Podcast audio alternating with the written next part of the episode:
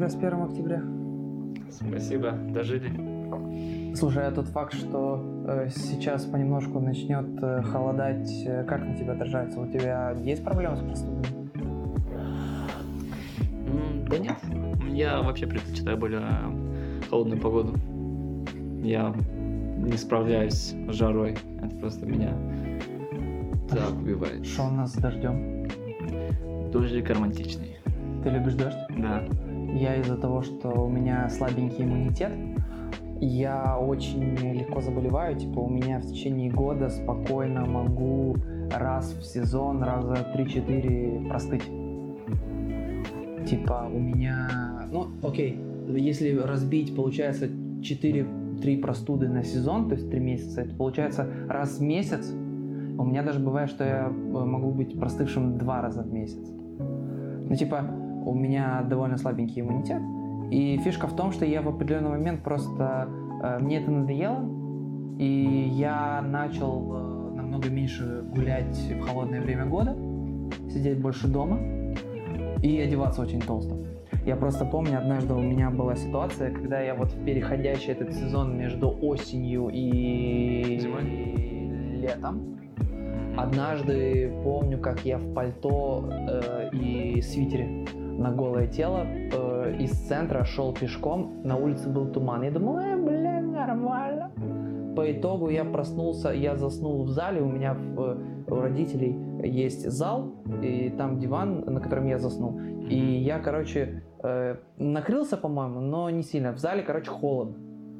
И я вот помню, я проснулся, у меня, бля, правая гланда э, была размером э, с э, виноград кардинал. Ты видел, когда виноград кардинал, вот этот здоровенный синий?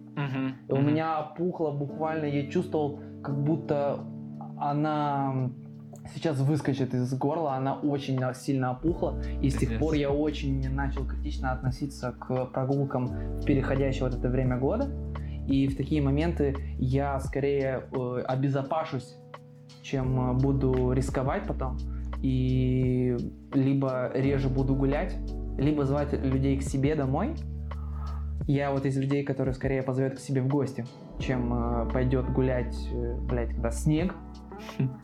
И в такие моменты я просто начал э, понимать, что походу просто более холодное время года не для меня.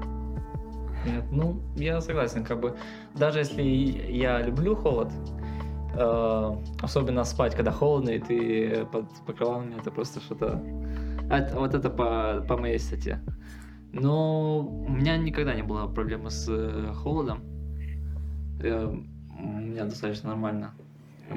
Не заболеваю. Никогда не понимал людей, которые э, очень любят гулять в дождь. Это, блядь, такой большой риск для здоровья, что я ебал. Меня, в принципе, удивляют люди, которые любят э, холодное время года. Я тоже часто, знаешь, не гуляю во время э, зимы, когда слишком холодно. И просто руки окоченеют, пока Да. ты ходишь. Но если... Перчатки решают. Перчатки. Да, у меня есть одна очень хорошая пара перчаток.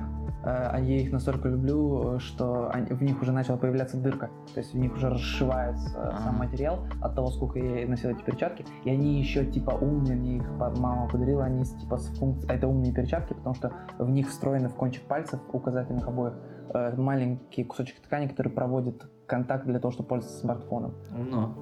Да, и типа, когда я понял, что хорошие перчатки решают очень большое количество проблем, а, потому что у меня, да, у меня чувствительные руки. И знаешь, э, вот э, у нас уже несколько лет подряд довольно теплая зима. И меня это радует, ну, типа, с точки зрения экологии это залупа, Ну да. но меня это радует, потому что меня не так сильно беспокоит тот факт, что я простужусь. И в некоторые моменты я просто начинаю понимать, что что бы было с нами, если бы не было отопления. Просто представь себе, у тебя нет электричества, у тебя нет отопления. Мы по факту уже киборги. Я вот слышал, кстати, такую теорию по поводу того, что мы уже по сути киборги, потому что мы э, зависимы э, для своего выживания и комфорта от современных технологий, которые просто нам создают э, выносимые условия жизни. Телефон, домашнее отопление, телек, э, транспорт, общественный транспорт, личный транспорт, все для готовки еды. Типа мы абсолютно зависимы от технологий. Мы уже, по сути, киборги. Просто эти технологии находятся вне нашего организма. Но киборг не означает, что оно должно быть именно встроено в тебя, оно означает, что ты от этого зависим, что это является частью тебя. И с какой-то точки зрения, что это тебя улучшает, типа. Ты считаешь, что телевизор и телефон это является жизненно необходимой вещью? Ну, это просто мы уже избалованы, и скорее, чем ты будешь сидеть и читать Набокова, скорее ты пойдешь и посмотришь какой-нибудь выпуск на Ютубе. Да, но я бы не считал это э, жизненно необходимой, а скорее всего новым новым трендом наших времен. А, ну, использование телефонов и то, что у каждого, даже у детей двух-трех лет уже планшет, телефон перед глазами сразу. Это да, это херово. Я, я начал, я постоянно, э, когда в общественном транспорте езжу, я смотрю на этих мамаш, которые дают своим детям э, iPad вместо того, чтобы как-то их успокоить. И я просто понимаю, что Э, мы все сильнее и сильнее закапываемся в эту зависимость от технологий. И таким образом я сижу и думаю, а вообще возможно ли в принципе э, стать э, не таким зависимым от технологий, типа отказаться от какого-то рода технологий, но при этом не стать отшельником и изгоем. Это, в принципе, очень популярная сейчас тема. Сейчас э, есть такое выражение to get off the grid. Да. Но это скорее из соображения тех людей, которые боятся, что за ними следят. И они такие, такие, что нужно сделать, чтобы сбросить грубо с хвоста своего старшего брата. Mm-hmm. Ну, большого брата, типа, который за тобой следит. Типа getting out the grid с той точки зрения, чтобы... Э, Тебе нельзя было отследить да, онлайн. Да, да, да, удалить свой отпечаток в интернете, это еще некоторые называют. И типа фишка в том, что вот люди типа меня скорее для этих целей это сделали бы. А вот очень многие люди, которые чувствуют себя зависимыми от технологий, скорее они э, для того, чтобы сделать свою жизнь проще. Но хотя на самом деле относительный вопрос сделать количество технологий в своей жизни меньше, упростить ли это ее. Вот как ты себе представляешь, что э, от каких-то технологий отказавшись, стань, сделать ли это твою жизнь, твою жизнь лучше? Мне кажется, отказаться от телевизора это одно из самых банальных вещей. Мне кажется, даже большинство э, людей нашего поколения телевизор уже не так уж часто смотрит, как э, сидит и залипает э, в интернете, в том же Ютубе или ТикТоке. Ну, я, кстати, вот скажу, скажу тебе честно, Он... мне кажется, что мы, наверное, второе поколение или первое, которому э, при переездах больше не нужно телевидение. Даже если у нашего поколения телек есть, он скорее э, что-то на ютубе смотрит. Э, используется в качестве экрана просто. Да, да, да. Типа, я вот, допустим, не чувствую вообще никакой надобности в телевидении. Вообще. Типа, у меня просто гигабитный интернет, проектор, монитор и все, и мне ничего не надо. Я просто могу э, для, для своих же развлечений что-то скачать, что-то смотреть в интернете, во что-то поиграть. Типа, мне телевидение как таковое не нужно. Я просто начал понимать, что это... Э, это рудимент прошлого. Типа, это бесперебойный источник э, информации, к которому можно просто в определенный момент времени присосаться, послушать и вырубить.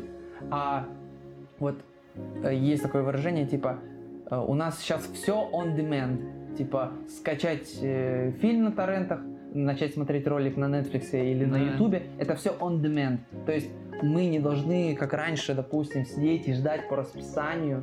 Да, ты не зависишь от каналов на да, телевизоре. Да, да. Что, типа, тебе нужно ждать, допустим, в воскресенье утром в 9 утра, типа, будет блок с мультиками. Типа, тебе этого ждать не нужно. Ты можешь смотреть Спанч Боба хоть в 3 часа ночи, тебя никто не ограничивает. Да, столько воспоминаний, когда я еще смотрел телевизор. И на детских каналах, э, Виталий, когда стукает э, полночь или час ночи, они больше не играют. Мультики? Мультики. Начиная, бля, э, для тех, кто поймет э, отсылку, э, на РЕН-ТВ, по-моему, часа в два ночи начинается блок с порнухой. Знаешь канал РЕН-ТВ? Да. Он э, где-то в час, в два ночи, я помню, однажды я рандомно проснулся посреди ночи, лежа в зале, смотрел телек. Был РНТВ, я не знаю почему. И в два часа ночи я проснулся, и там какая-то софткор порнуха крутилась. Я не, я, я не понял прикола. Но, видимо, ви- прикинь, раньше, типа, как э, люди... Настолько сильно- ожидалось, что все уже спят, Да, типа, дети, да, что... да, да. Что люди прятали порнуху в ночном эфире телеканалов. Это вообще звучит бредово, по-моему, но это В правда. наше время звучит бредово. На самом деле. Мне кажется, что на самом деле люди, которые до сих пор смотрят телек, они просто от привычки отделаться не могут. Мы, э, вот лично тебе телек смотреть сейчас нравится? Мне, я, мне чисто интересно, насколько мы, в принципе, можем э, его дальше смотреть, потому что оно нам интересно.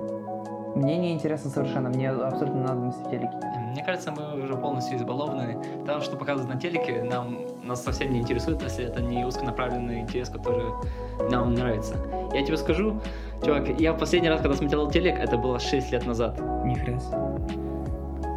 Чтобы я включал э, целенаправленно э, телевизор, это было уже 6-5 лет назад.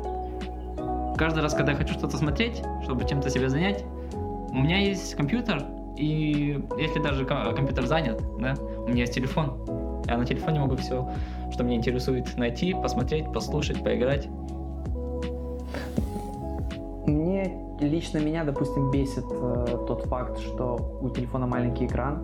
Типа это единственное, что меня останавливает от того, чтобы э, купить себе там 10-дюймовый планшет, Планшет. и ходить с ним и звонить по нему. И году в 16 когда я купил себе э, тогда первый раз на свои деньги телефон в полной комплектации, это был Xiaomi Mi Max э, с 128 гигабайтами памяти и четырьмя э, гигабайтами оперативки на 6,4 дюйма. Это охуеть какой большой был телефон по сравнению с теми э, размерами, теми временами. А сейчас у меня э, диагональ на смартфоне 6,9. Просто у него намного более маленькие рамки и соотношение площади корпуса к экрану очень маленькое.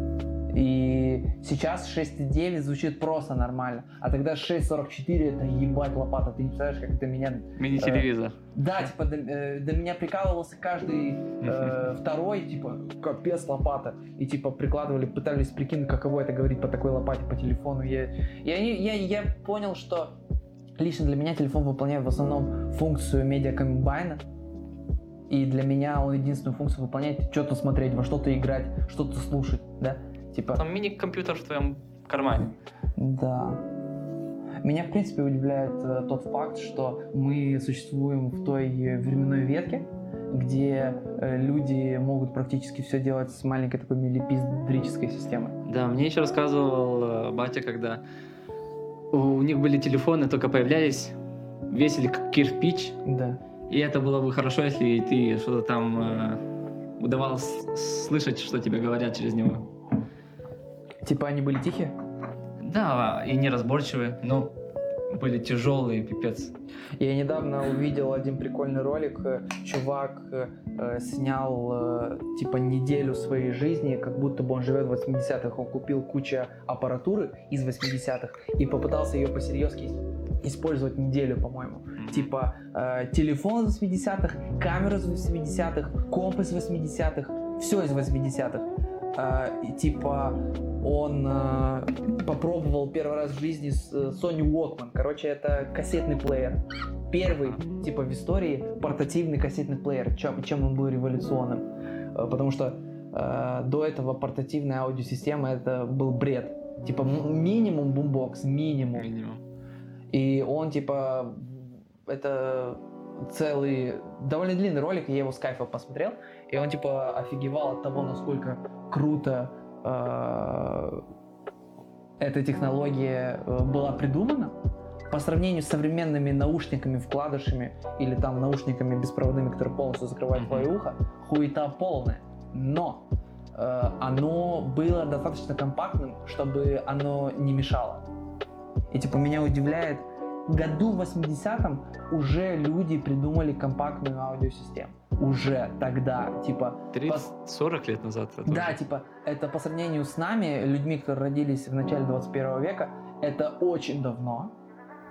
И при этом мы не сильно-то и далеко ушли по технологиям. Типа, сейчас э, намного выше разрешение, блядь, цифровые источники.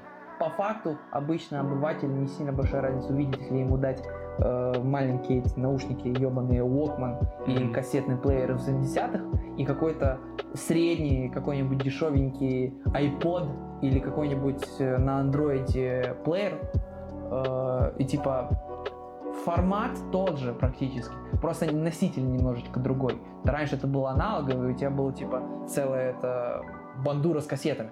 Ага. А сейчас это маленькая SD-карта на 1 терабайт, и ты туда можешь закачать э, хотя бы э, что угодно, типа лай своей собаки, чтобы на прогулке тебе не скучать по ней. Поэтому лично я, как человек, который слушает очень много музла, мне вот сложнее всего, наверное, было бы отказаться от музыки. От музыки. Ты думаешь, твоя жизнь бы изменилась в, в- корне, если ты бы не смог уже слушать? Если бы не мог слушать музыку, да, я бы был намного менее счастливым. Интересно. Потому что у меня такое представление, даже когда я был... э, Когда мне было 10 лет, тогда только-только я видел э, детей, которые с какими-то телефонами Ага. ходили. Меня тогда еще не было телефона, и мне казалось, э, что телефон это что-то для обеспеченных э, семей, Мгм. что-то такое, ну, чисто, чтобы кому-то позвонить. А прошло два года, и у меня появился свой первый телефон, и это был смартфон Во сколько лет? в 12. Это был смартфон сразу. Это был смартфон. Твой первый телефон был сразу смартфон. Был сразу смартфон. Ты 2003-го? 2002. У нас всего лишь два года разницы, а такая большая разница, потому что у меня первые, наверное, телефона три это были Nokia кнопочные, а у нас лишь два года разницы. А, ну у тебя он позже появился, потому что у меня первый телефон появился еще, наверное, до школы. Мне родители просто передавали свои телефоны, которые они использовали, для того, чтобы я просто был в доступности, и они могли мне позвонить. И поэтому они мне давали телефон, просто чтобы я был на связи. Да, интересно. У моих э, родителей, конечно, были телефоны все кнопочные. А, у папы был один из эм, первых телефонов, который чисто сенс- сенсорный, Samsung. А у, а у моей мамы был Samsung с клавиатурой, Раскладной. раскладной клавиатурой. Я даже если честно, таких Samsung даже не помню. Ну окей, допустим, Это вот казалось так удобно в то время, знаешь? я, я не мог бы отказаться от музыки. От какой технологии не мог бы отказаться ты? Хм. Вот прям убираешь все, но одно что ты, оставляешь, потому что иначе это просто твою жизнь э, изменит к худшему. Вот что-то одно, и без чего ты не можешь. Мне кажется, ни, ни один гаджет не сможет мне полностью испортить жизнь. Хотя И отсутствие его. Ну, смотри, самый банальный ответ будет от телефона. Потому что а, в наше время ам, ожидая, чтобы ты всегда был ам, доступен через, ам, через соцсеть, через какой-то чат, через э, звонок. Особенно после э, пандемии Да. э, люди все чаще начали использовать э, гаджеты и интернет в общем. Знаешь, вот можно я добавлю? Давай. Я, не- я не, не хочу перебивать тебя. А, я начал замечать, что люди с другой стороны снова начали использовать интернет э, как бы э, для своего же удобства. Они, короче, начали использовать интернет как буферную зону для того, чтобы держать э, людей на определенной дистанции. Допустим, сейчас люди очень критично, многие начали относиться к тому факту, что им звонят прямо на телефон. Многие стали сейчас настолько в этом плане чувствительные, у них настолько зона комфорта расширяется, что они считают звонок себе на телефон э, прямым invasion, э, прямым э, нарушением, своих личных границ. Типа, что ты э, их принуждаешь сейчас ответить и начать с тобой неподготовленный разговор. Я понял, что люди конкретно кайфанули от идеи того, Что ты можешь они- быть постоянно анонимным. да, что помимо того, что они могут быть постоянно анонимны, что ты э, перед тем, как кто-то с тобой начнет общаться, сейчас начал накладываться этот фильтр предварительного общения в интернете, что сначала ты э, найдешь его в какой-то соцсети, добавишь друзья, он может, э, э, он должен сначала подтвердить твой запрос в дружбу, потом ты начинаешь, начинаете переписываться, вы какое-то время переписываетесь, чтобы понять, что вы нормальные, потом вы видитесь в жизни, обмениваетесь э, Номерами. номерами, у вас теперь у вас только появился доступ к номеру друг друга, да. А, и после этого, типа, то есть, короче, вот эта буферная зона не используют для расширения своей зоны комфорта, потому что людям намного комфортней ответить тогда, когда им удобно на какое-то э, сообщение в теле э, или ответить голосовым. То есть, типа, я начал понимать, что насколько голосовые сообщения это гениальное изобретение, потому что Такая мини-замена на звонки, да? да, потому что ты можешь, допустим, тебе отправлять голосовое, ты подумал что-то, Подумал, и тогда уже я и ответил. тогда уже, когда тебе удобно, ты ответил обдуманно, а не спонтанно. Таким образом, мне кажется, постепенно э, вырастает степень качества и ответственность э, ответов, потому что ты можешь обдуманно теперь ответить на вопрос, и у тебя будет более грамотный ответ, чем если ты будешь вступить, э, сидя на телефоне, тупить 30 секунд, думая, что ответить. Сейчас у тебя есть возможность обдумать перед тем, как ответить, и отправить голосовое, которое я, допустим, вот такой херней занимаюсь, что я э, иногда голосовое, если оно особенно длинное, вот за что меня некоторые э, друзья э, Недолюбливает. недолюбливают, что у меня, блядь, могут быть голосовые по 10 минут. Э, Да. И фишка в том, что я очень ответственно подхожу просто, если мне человек искренне э, нуждается в моей помощи, я обдуманно отвечаю на его вопрос, и бывает такое, что я могу по три раза перезаписывать голосовое, перед тем, как его отправить, слушая, нормально сказал, ненормально сказал. И только после этого, когда у меня получится, например, с третьего дубля нормальный, я отправляю. Потому что я ответственно отношусь к общению. Если человек задает мне какой-то серьезный вопрос, я серьезно подготавливаюсь, чтобы серьезно ответить.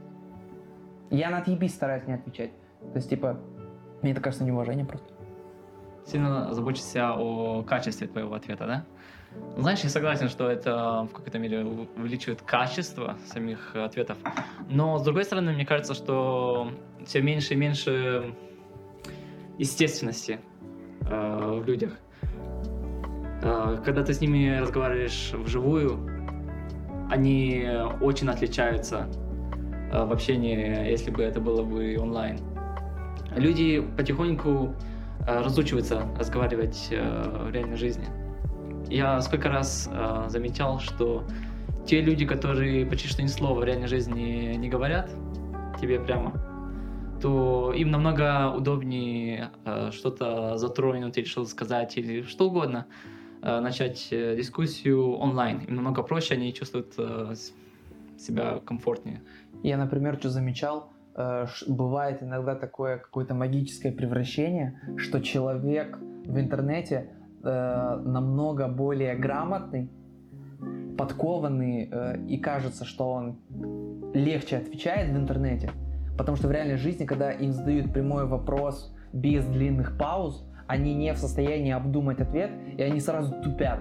Типа в реальной жизни, вот существуют такие люди, которые превращаются в камень в реальной жизни, когда ты с ними разговариваешь, они как бы очень сильно начинают тупить, волноваться, и у них э, паузы между ответами сильно увеличиваются. Мгм. И типа человек превращается в тыкву, потому что у него в реальной жизни навыки социализации довольно низкие, потому что он привык в основном общаться в интернете. Да, он, э,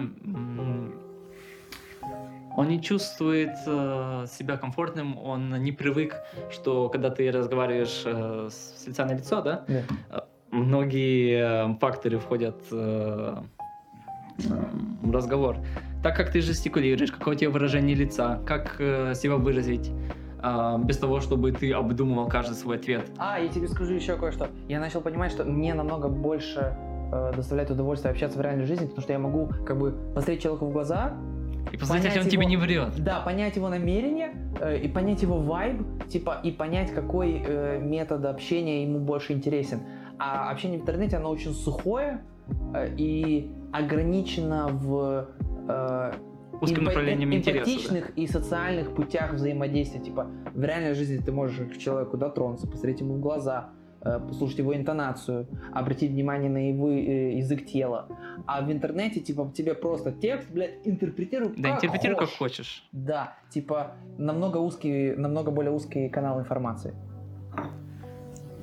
Да, поэтому я лично предпочитаю разговаривать с человека с глазу на глаз, нежели по интернету. Да, но с другой стороны, вот э, опять же про отказы от технологий, мы по факту в большей степени уже зависимы от технологий, от общения в интернете, потому что э, сейчас, если ты будешь э, стараться человека исключительно начать общение вживую и продолжать его только вживую, это будет просто странно, потому что будут большие пробелы, могут быть в окна э, в ваших расписаниях, когда вы можете видеться, очень большими, и вы будете практически не контактировать, если вы захотите видеться только вживую. И ты будешь типа странным смотреться, если ты такой, нет, я только вживую, я вообще ни одного сообщения в мессенджере не напишу. Таким образом просто будут очень большие паузы в доступности в общении. Это типа заполняется, типа, это знаешь, это как, представь себе, у тебя хороший асфальт, хорошая дорога, но в нем много дырок. И ты эти дырки заполняешь более дешевым асфальтом. Типа, лучше, чтобы у тебя была более-менее какая-то средняя дорога, чтобы ты по ней мог ровно хотя бы ехать с кочками, но мог, чем чтобы у тебя были здоровенные ямы в дороге, и типа ты будешь, у тебя будет пробивать колеса на каждой дырке.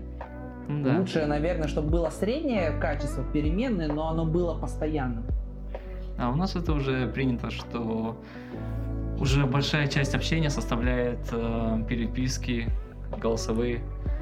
Хотя для меня это кажется та- такой резкой вещью, потому что э, в моем детстве еще были просто телефоны с антеннами, а несколько лет прошло, уже это настолько стало необходимой вещью столь краткое количество времени. Я хорошо помню то время перед э, пандемией, когда не у каждого был компьютер дома. И, блин, может быть, э, я как технически подкованный человек, и для меня это звучит как нонсенс, но я не представляю, как у человека могло не быть дома компа. У меня был такой опыт, что у многих знакомых я, так как я часто сидел в компе, и это был один из моих э, крупных интересов, чтобы начать разговор, я начинал э, с того, какие э, игры они предпочитают на компе. А, окей. А мне э, отвечали тем, что а у меня компа нет. Бля, ну да, это знаешь, это типа... э, Может, это чисто культурн- культурная вещь, Ну, но скорее, знаешь, это про удовольствие. Типа, допустим, какой-то человек э, любит читать, э, а какой-то никогда ни одной книги в жизни не почитал. И типа он один от другого в шоке. Как ты живешь? Как можно без этого жить? Типа, и в такие моменты мне просто кажется, что люди э, имеют просто разный уровень жизни. Типа, если идет речь о том, чтобы у всех строго был во время пандемии доступ в интернет, Мгм. я помню, что была большая программа по поводу того, чтобы у тех, у кого нету компа, чтобы им Обеспечить им- планшет. да. И для меня это было большим удивлением, что на самом деле, блин, да, как бы я живу в бедной стране, здесь у каждого есть доступ в интернет. Да, у меня тоже была такая реакция, что э, мне казалось, что у каждого, но оказывается нет. Не, не у большинства было. Но когда стукнула пандемия, намного э, больше стало людей, которые были подключены к, ин- к интер- к интернету Да. по всему миру. И у меня, кстати, был уникальный, уникальный experience, э, и, э, когда я учился в универе до пандемии. Это было прямо впритык до пандемии, но не принципиально. И, и меня вот есть небольшая в этом плане травма по отношению к э, чатам э, из э, универа, допустим, где одногруппники. Я, э, когда в 2019 году учился в Бухаресте, я не знаю, это конкретно плохая привычка конкретно моих одногруппников, я сомневаюсь в этом, но они, короче, такие шитпостеры, что пизда. Я за один час времени добирался от универа с помощью метро до дома, за- ну, и у нас было где-то 3-4 чата в WhatsApp, в которых мы обменивались инфой одногруппники. И фишка в том, что я за один час времени приезжал домой, и там было в каждом чате в районе э, в районе тысячи сообщений. И из всех этих сообщений, типа, мне нужно было прочитать всю эту залупу для того, чтобы вычленить 5 сообщений. Какая домашка, э, что завтра нужно из особенного узнать, типа, и там какой-нибудь мемчик. Все, типа, 5 сообщений, нужно перекопать 4 Тысяча. чата по 1000 сообщений. Я не знаю, какого хера они такие шитпостеры, но после того, как я приехал обратно в Молдову, я э, автоматом, когда эти чаты сделали, я все их просто замьютил, все. Same. Потому что я начал понимать, что там будет очень много инфы мимо. Э, И на удивление у меня сейчас намного более в этом плане адекватные одногруппники по той причине, что они пишут меньше, они пишут больше в тему, и они очень э, хорошо э, приходят на помощь, если кто-то, допустим, закидывает вопрос, то с вероятностью 90% типа минут через 5 уже ответ, скорее всего, будет. Да? Мгм. А тогда, когда я... А, и еще вот такой момент был прикольный, когда я э, по итогу сменил универ, я помню по итогу, когда я удалял чаты в WhatsApp, я от них не отписался даже после того, как поменял два раза универ. У меня там после определенного момента, когда ты перестаешь читать регулярно, оно перестает накапливать э, сообщения. Сообщения. Типа, типа, если я не знаю, сколько там было бы, я предполагаю, что у WhatsApp есть потолок по максимальному количеству сообщений, которые он хранит в памяти в нескольких чатах. Я помню тот факт, что у меня три или четыре э, чата из универа удалялись с телефона полчаса. Типа там было что-то типа 1050 сообщений. 50 Что-то тысяч такое. И типа оно удалялось где-то полчаса, блядь. Полчаса просто удалить чат. Это бред, блядь. Это, это- э, ну типа окей, я там не участвовал. Но это все равно... А, и фишка в том, что если бы я участвовал, неизвестно, сколько там накопилось. Ты тоже любишь по- поболтать. Вот, блядь, чаты я бы, наверное, от них спокойно мог бы отказаться. Ну, Типа, да. представь себе, что у тебя больше нет возможности использовать чаты, но у тебя есть возможность писать всем в личку. Да, легко. Мне намного проще писать кому-то лично. Но с другой стороны, знаешь, это если так подумать по поводу того, что, представь себе, у нас развились соцсети, чаты, общие чаты, да? Представь себе, что мы все внезапно откатываемся только до мейлов. Что тебе все твое общение с профессорами, одногруппниками, все только по мейлу. На секунду представь себе, как, как это было бы. Это было бы неудобно. Име- Имеешь в виду физические письма? Нет, имейл. Имейлы. Да. Банально, типа это тоже цифровой поток, но фишка в том, что там слишком широкий инструментал для того, что нужно просто для того, чтобы обменяться инфой. И меня, в принципе, удивляет вот тот факт, насколько люди э, первое время в пандемии, насколько это был э, шит-шоу, потому что они просто не знали, что делать. Типа все профессора не понимали, как будут происходить экзамены. И после этого так у всех отлегло, когда началось обучение снова физически. Э, у тебя э, началось обучение в универе в каком году? В прошлом. Я сейчас второй курс, поэтому в прошлом году. Получается, ты уже начал тогда, когда мы все вернулись к Когда физическому уже только обучению. вернулись, мне кажется. Слушай, это хорошо. Тебе не пришлось э, весь э, этот э, весь этот булшит испытывать. Ну и слава богу. Но с другой стороны, знаешь, типа, э, мне кажется, что все равно в какой-то степени, допустим, платформы как Moodle, они имеют довольно широкий функционал, и люди недооценивают, насколько большой функционал у соцсетей может быть на самом деле. Э, типа у платформы. Потому что там можно э, вплоть до того, чтобы туда загрузить расписание, и тебе регулярно приходили оповещения, вот у тебя следующий урок вот в, том, в той-то аудитории. Но этот функционал не используют просто. Э, Но для учителей это был прямо челлендж заставить себя цифровизировать обучение. Это был прям челлендж. Да, тем более это более взрослое поколение. Можешь передать водичку? конечно. Для них это было что-то совсем почти что новое, потому что, мне кажется, для них это что-то не настолько привычное, как для нас, потому что мы на этом ну, практически выросли. И для них это составило э, для них стало большим, большим усилием что-то адекватное из этого сделать. Мне кажется, они э, такой же, в принципе, дискомфорт получили, наверное, как и мы. Потому что Только- их, наверное, э, принудили. Типа студент-то может отказаться, допустим, вот как было часто, что э, целые факультеты бунтовали, типа, бля, какого хуя, мы платили за обучение физическое с посещаемостью, а у нас таким образом из-за того, что онлайн очень сильно упало качество обучения, и не, я знаю прямо пример, когда целые факультеты взбунтовались из-за этого. А учителя были обязаны. И типа, представь себе, ты всю жизнь э, там все делал э, на бумаге, и потом хуяк не ебет, загружая ей домашку в Moodle. А иначе зарплате, можно сказать. Да, свидос. ну бля, ну не знаю насчет зарплаты, я предполагаю, что их принуждали, потому что типа другого образа взаимодействия не предусмотрено было. Поэтому мне кажется, что сложнее всего, наверное, пришлось не ученикам, а учителям. Они уже сформированные профессионалы, и при- пришлось на ходу перестраиваться. Да. Вот, э, допустим, э, как на тебя повлияло обучение в универе? Типа, оно при- ти- м, на тебя повлияло как-то в лучшую сторону, в худшую сторону? Тебе пришлось как-то перестраивать свой образ жизни? А, Это да.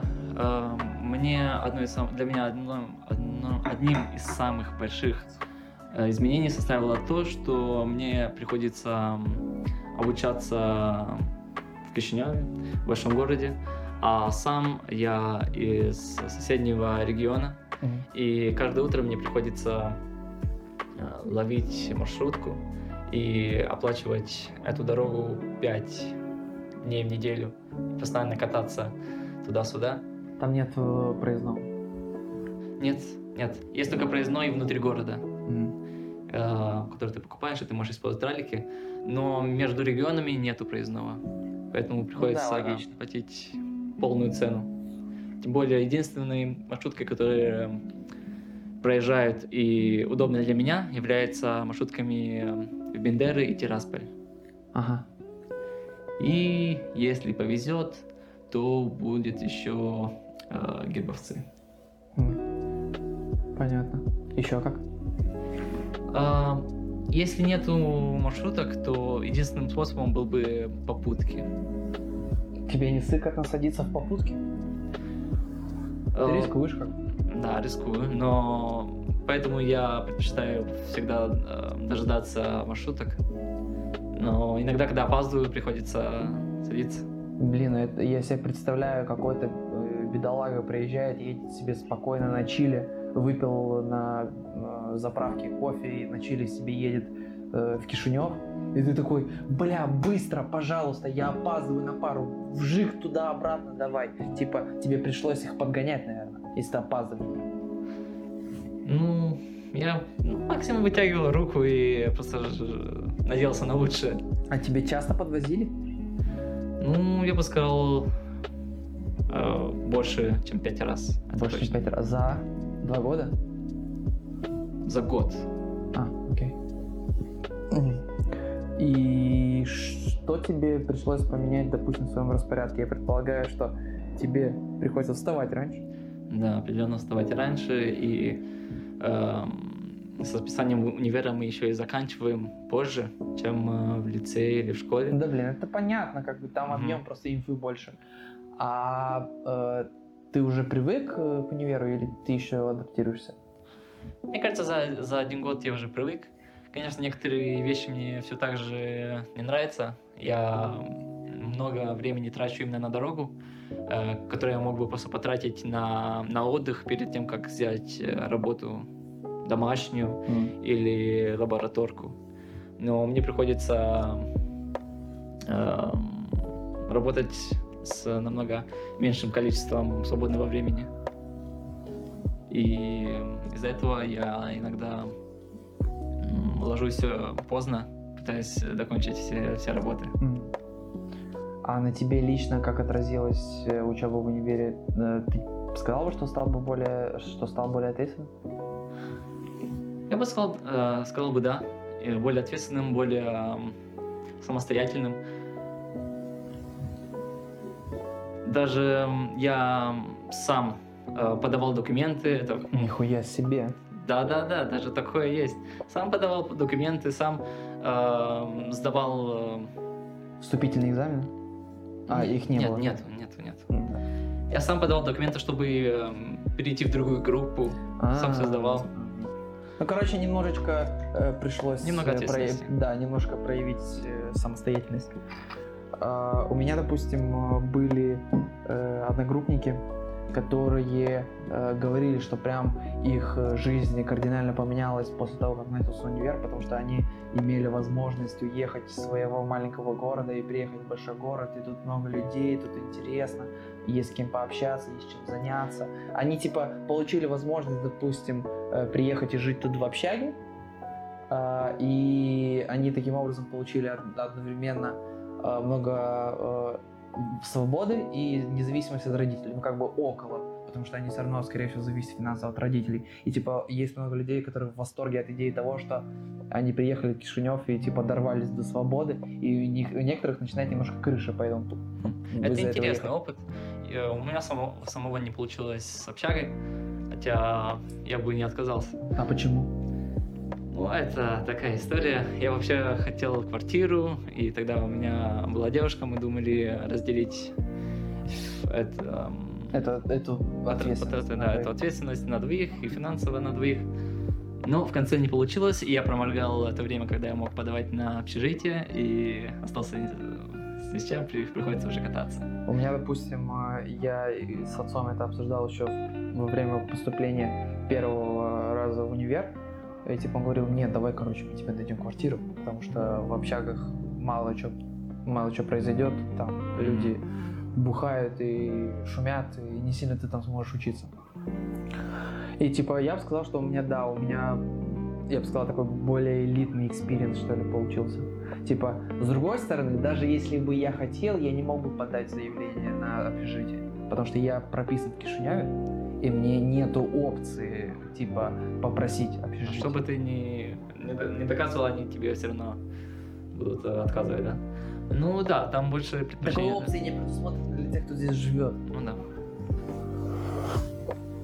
Или вот, допустим, э, есть э, такой специфический тип людей, которые, э, знаешь, э, я, я видел недавно это в одном ТикТоке, типа, вы меня увидите только в курилке между парами. Типа, пары сами по себе не очень, Мгм. люди просто приходят социализироваться в Да. универ.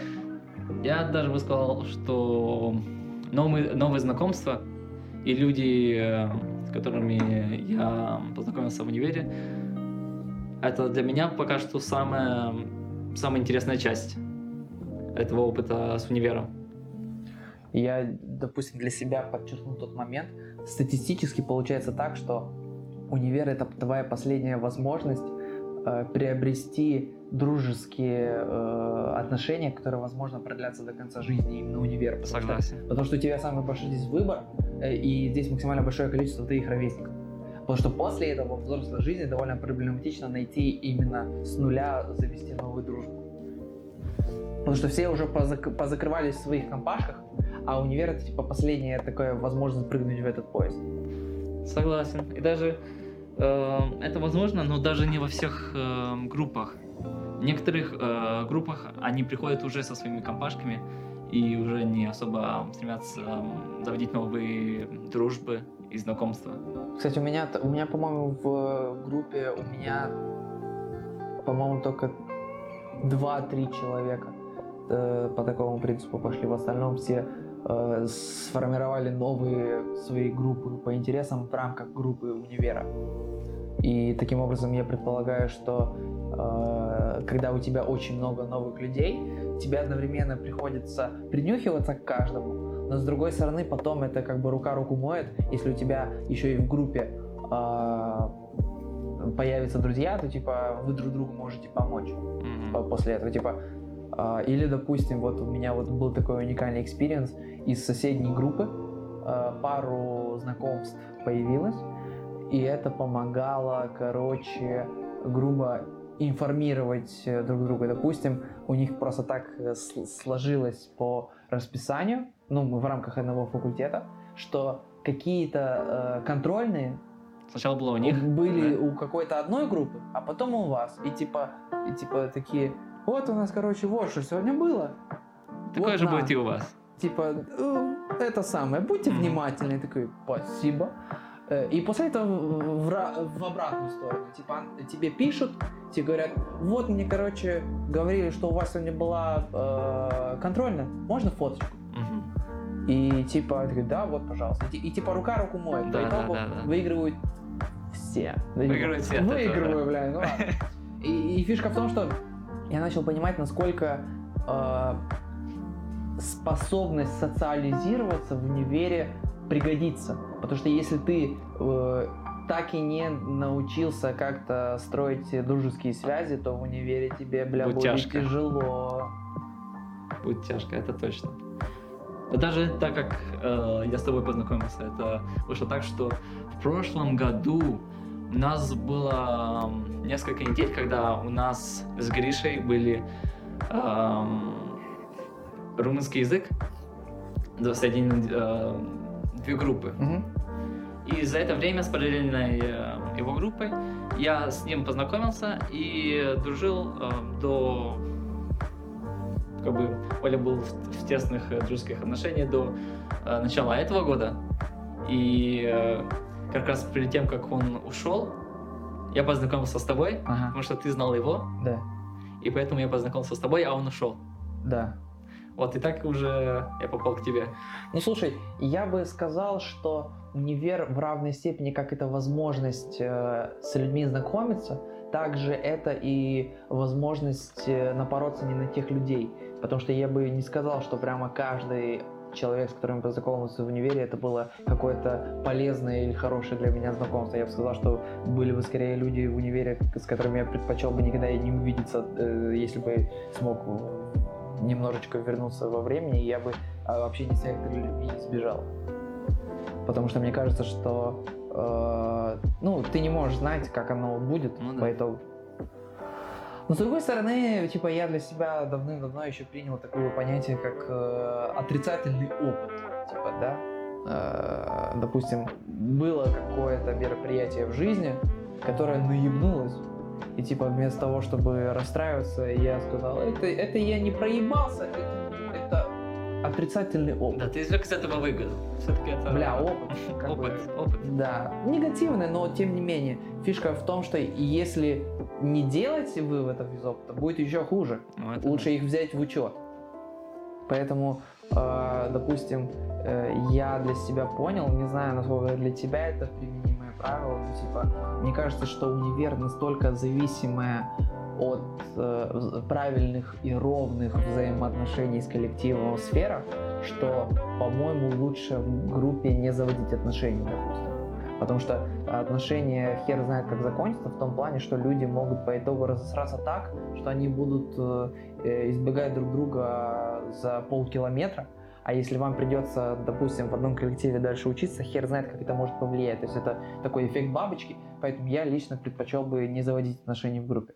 Да, согласен. И даже, я думаю... Типа целенаправленно. Да, да. Мне кажется, это применимо не только к универу, а также к лицею и в какой-то мере и к работе, чтобы не заводить близкие отношения с теми, э, с кем ты должен каждый день встречаться.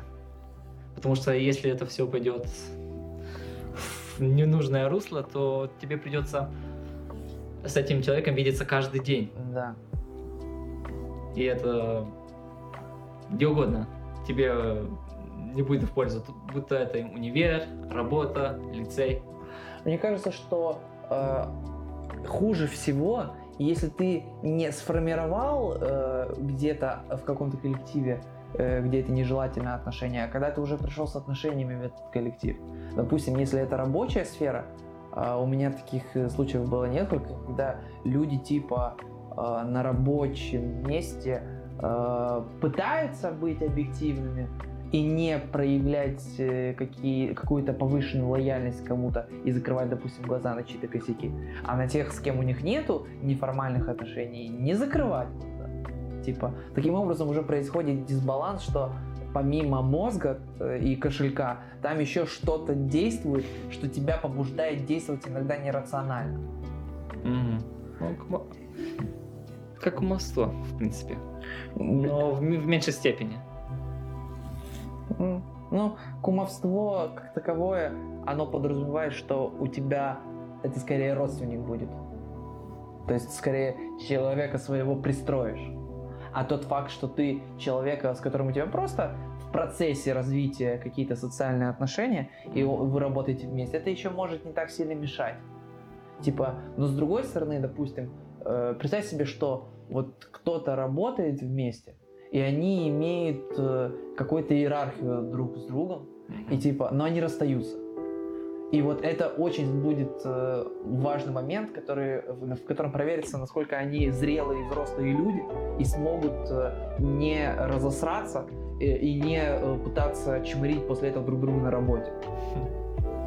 Это вот прям серьезная проверка их э, зрелости. Зрелости, да. Потому что если ты э, начнешь э, типа, э, он сказал, что я какашка, и он сам какашка, и ты испортишь ему всю жизнь из-за того, что он сделал что-то не связанное с работой, что тебе не понравилось, вот это как бы можно сказать, что обратная сторона кумовства, что сначала ты за этого человека топил, а потом ты начал его топить. Да. Парадоксы русского языка, ага. что за кого-то топишь, то есть поддерживаешь, а после этого ты его топишь, типа ты его пытаешься подставить. А, лично по моему опыту а, лучше всего вообще типа максимум такие легко дружеские отношения поддерживать э, в рабочем коллективе. Потому что если это долгосрочные какие-то рабочие отношения, то в определенный момент, когда, э, допустим, ты сформировал дружеские отношения с каким-то сотрудникам, которые младше тебя по званию или старше тебя по званию, когда ты с этого рабочего места уйдешь, будет, во-первых, сложно и придется как отрывать с мясом э, тот факт, что ты там и работаешь, и вы друзья, и скорее, допустим, это повлияет как-то на тот момент, сколько ты там будешь дальше работать. И еще в момент, когда ты оттуда уволишься, ты потеряешь не только, допустим, хорошего коллегу, но и хорошего друга. Потому что, скорее всего, после того, как ты оттуда уволишься, маловероятно, что вы будете дальше поддерживать какие-то дружеские отношения. Ну да. Реже шанс, что вы будете пересекаться. Ну... Мне, честно кажется, что если вы, как друзья, не встречаетесь вне э, обычной обстановки, будто, будто это будет э, универ, либо работа, то это не, не совсем такая не такие устойчивые дружеские отношения. Если вы встречаетесь и общаетесь только э, там... Того, что работаете вместе. Вы общаетесь и дружите только из-за того, что работаете. Да, да, это практически как вы вынуждены там быть, потому это что... ситуационная дружба, короче. Ситуацион... Ситуа... Ситуационная дружба, да. да. Согласен. Если у вас только ситуационная дружба, то это не настоящая дружба. А, как... Типа настоящая чистая дружба не должна иметь какой-то другой мотивации помимо чисто общения, типа? Мне кажется, что если вас э, как бы жизнь так оставила, что вы не находитесь э, вместе только там, где вам обоим выгодно, э, если вы не находитесь, э, например, на одной работе, то это не должно вас останов- останавливать общаться. Mm. И если это вас не останавливает, то это настоящая дружба, как, как по мне. Как будто это вносит какую-то нестабильность э, в отношения, потому что ты, э, допустим, если будет какая-то ссора между двумя твоими коллегами, э, и тебе попросят быть объективным, но кто-то из них твой друг, а кто-то нет, очень будет сложно остановить себя и не проявлять какие-то дополнительные симпатии и кого-то прикрывать, если он, допустим, ошибся. У меня, допустим, были очень положительные э, ситуации, когда я, допустим, ошибся, но из-за того, что у меня хорошие были отношения с сотрудниками, э, допустим, кто-то меня выручал или закрывал глаза, или, допустим, он э, э, ставил какую-то, знаешь, формальную какую-то задолженность, типа, вот я, короче, тебе тут помог, типа, ящик э, короны на базу, пожалуйста. Ага. ага. И, и, и забыли, знаешь. Типа, у меня было такое вот впечатление э, на одном из рабочих мест, типа, ко мне относились такой, отношение было слегка, э, не то что дружеское даже, а такое как будто к младшему брату. Типа был такой э, э, человек э, повзрослее, э, и который как будто подсознательно отыгрывал вот эту динамику ролей старший младший брат. И прикрывал меня, э, и помогал мне. Хотя не был сильно обязан. Но э, были для меня примеры, когда этот же человек абсолютно как-то посредственно или отрицательно относился к кому-то другому, потому что он ему просто не нравился как человек. Мгм. А я понравился, поэтому я смог легче найти общий язык с людьми. Мне кажется, это просто играет человеческий фактор, и которого, я не уверен, если можно так легко избе- избежать. А вот как у тебя в, в отношении, с отношениями с профессорами? У тебя получается когда-нибудь э, с каким-то профессором э, отношения посерьезнее, чем просто ученик-учитель? Ну, знаешь, у меня с профессорами с, э, с раннего возраста особо не ладил, но у меня все-таки были случаи, когда даже если мы просто профессор и, и ученик, то все равно мы находили эм, интересные темы для разговора. Э, Это чаще всего было с учителями английского языка, Ага. потому что, как у меня постоянно случалось, что э, в какое бы учебное заведение, э, заведение я бы не шел, то я был самым лучшим в английском языке, А. и э, любые темы, которые бы они проходили, для меня это было просто как Пустой звук. пус- пустой звук. И пока, и пока английско, английский пр- преподаватель э, задавал э, какие-то задания, то Ты сидел, плевал в потолок на последней парте. я был на первой партии и болтал с учителем. А, бля, да, у меня такая же херня. Я помню, однажды у меня была такая ситуация, когда были предметы, на которых у меня было какое-то преимущество, или, допустим, э, был такой момент, что я был в классе, где только пару учеников, в принципе, обращали внимание и придавали значение учебе, и я там был новенький. И типа э, увидели более-менее учителя, что у меня есть какие-то знания и желания, говорят, ты это, переходи в передний ряд, мы с тобой что-то поделаем. Мгм. Потому что остальные просто Камчатка, похуй абсолютно. И в такие ситуации... Я, вот какой был в твоей жизни любимый твой учитель? У меня создалась такая ситуация, что у меня почему-то это все самые лучшие учителя, что у меня в жизни были, это два учителя истории. История. Почему-то, может, потому что мне при- в принципе нравился предмет, но самый интересный именно с э, точки зрения э, того, э, какой учитель мне был симпатичен, это были учителя истории, оба. Мне кажется, мне в общей сложности понравились э, три учителя. Два из них э, учителя английского языка, а один математики. И хоть я в математике никак не разбираюсь на более сложные темы, но когда я учился еще в Италии, одной учительнице я сильно понравился почему-то. И мне нравилось, как она преподавала, а, и она ко мне хорошо относилась, что у меня, даже если у меня, мне кажется, нет предрасположенности к математике, у меня почти что не самые лучшие оценки были на то Ага. время. Потому что, мне кажется, э, кроме того, что мне нравилось э, у нее присутствовать на уроках, она мне еще в отдельности помогала какие-то понять концепты, которые для меня не так ясны. Прикольно. И э, когда приходило дело до каких-то школьных ивентов, Да. то она постоянно звала меня. М. И у- так у меня сложилось, что вот мне с математикой тогда было хорошо, а как только она ушла, у меня сразу вниз.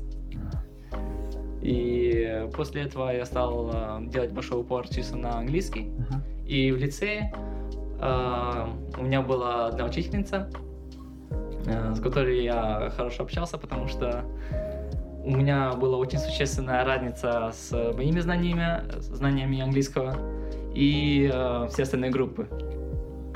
Пока вместе они все э, повторяли present simple, Ага. я общался с э, учительницей насчет э, как там э, в Америке, не, не- не рассчитывал ли ты там жить, все, все это, как она проходила в универ Понятненько. свой. Ну, такие личные темы. И третий была тоже учительница английского языка на первом курсе э, универа. Что-то я вижу, что к тебе преференции в основном учительницы проявляли. Учительница, ну, да. Ну, симпатичный парень, что не... Почему бы и нет? Почему бы и нет? Вот так повезло. Генетическая лотерея. Мне... Мне по большей части кажется, что в определенный момент э, повлияло мое в прошлом отношение с учителями, потому что в начальной школе э, моей главной учительницей была моя тетя. И э, таким образом она как бы мне была хорошим примером того, что учителя хорошие, и что они стараются, что они могут быть э, очень добрыми. И после этого у меня был какой-то очень большой запас уважения к учителям, и я не выкупал все эти э, ситуации, когда э, мои ровесники очень сильно как-то говорили, вот, все учителя гондоны, вот они были плохие, вот мне эти учителя постоянно портили жизнь. У меня в основном были отношения э, со всеми учителями уважительные. Было только один случай, когда мы взаимно ненавидели друг друга с одной учительницей. Это была очень красочная история. А, И по итогу я понял, что учителя тоже люди, учителя тоже имеют свои интересы. И, и когда ты им просто меньше ебешь мозги, это сильно упрощает процесс. Э, И в таком случае я бы скорее э, сказал, что на мое э, обучение и жизнь, в принципе, влиял больше тот факт, что я жил с родителями. У меня родители очень любящие, но моментами я бы сказал, что они занимались гиперопекой. И фишка в том, что я начал понимать, что для меня сильно важным стал тот факт, что я живу отдельно. Типа, я вот уже в этом августе был год, как я живу отдельно. И у меня таким образом э, кардинально изменился образ жизни, потому что я до этого как бы чувствовал прямую свою зависимость от родителей. Сейчас и есть такая здоровая дистанция между нами, типа на расстоянии вытянутой руки, но все равно, типа, я чувствую себя сейчас намного комфортней. И я так понимаю, что ты до сих пор живешь с родителями. Да, все еще живу с родителями. Но тебе еще типа, тебе еще типа не зазорно, ты тебе 21, 21. а мне 23. Типа, э, возможно, это прозвучит странно, но мне кажется, что в 23 уже как-то зазорно жить с родителями, а в 21 еще нормально. Типа. Это второй курс всего лишь. Ну да. Типа ты еще чуть-чуть э, и разберешься. Но ты хотел, я предполагаю, что ты хотел бы, скорее всего, съехать. Да, хотел бы, но для этого мне пришлось бы найти такую работу, которая бы э, платила мне достаточно, чтобы оплачивал все это дело, Сожительство. сожительство. Это простой ответ на сложный вопрос. М, Было бы еще выгодно, если бы человек, с которым бы я жил, был бы нормальным. Блядь, ты не представляешь, как, как ты попал в точку. И лучше, э, не ж- лучше жить с родителями, чем пожить Чем жить с каким-то- с конченным человеком. Да, согласен с тобой. Поэтому может на меня повлиять намного, намного хуже, чем э, я сейчас э, чувствую, что как бы Бля, ты прав, Завис- это риск. это, риск. это, это риск. А какие плюсы ты видишь в том, что ты живешь с родителями? Давай сначала скажешь ты, а потом я скажу пару плюсов, которые я слышал от других и сам хотел бы кое-что сказать. Мгм. Ну, мне кажется, самый очевидный плюс это то, что я не должен платить за квартиру, за аренду. А, у меня постоянно будет э, что поесть, потому что родители дома, они могут что-то приготовить, я не трачу на это время. А, вся- всякие э, бытовые эм, работы э, чаще всего исполняют они, даже если я когда-то тоже как бы помогаю, но большей части это этим занимаются они. И как бы для них ты всегда остаешься ребенком, так для своих родителей. И они эм, всегда будут пытаться как-то эм, избавить тебя от э, лишних э, забот, чтобы тебе было легче. Хотя это для всех э, не одинаково, так как бывают те, которые пытаются избавить тебя от всех забот, а есть те, которые наоборот перенагружают. Но у меня именно эти родители, которые пытаются меня избавить от всех забот, Прикольно. вот. И мне кажется, это можно считать и плюсом, и минусом, так как э, Для взрослого человека надо понять, что такое ответственность и что такое быть э, в ответе за, за все, что тебе нужно, тебе лично. А не, что, не чтобы кто-то за тебя это делал, и ты от них зависел. Я начал понимать пр- чисто по, на уровне ощущений, что когда я живу с родителями, я чувствую себя хуже. Типа мы друг друга немножечко бесим, и это как бы происходит взаимное, э, э, взаимное э, внедрение в личное пространство друг друга. И получается такая штука, что я просто по ощущениям, когда уехал от родителей, я физически начал себя лучше чувствовать. А, У меня улучшилось настроение, и я как будто бы начал чувствовать, что я что-то могу, потому что когда у тебя как бы два взрослых человека, которые уже многое чего умеют, на их фоне ты себя чувствуешь никем.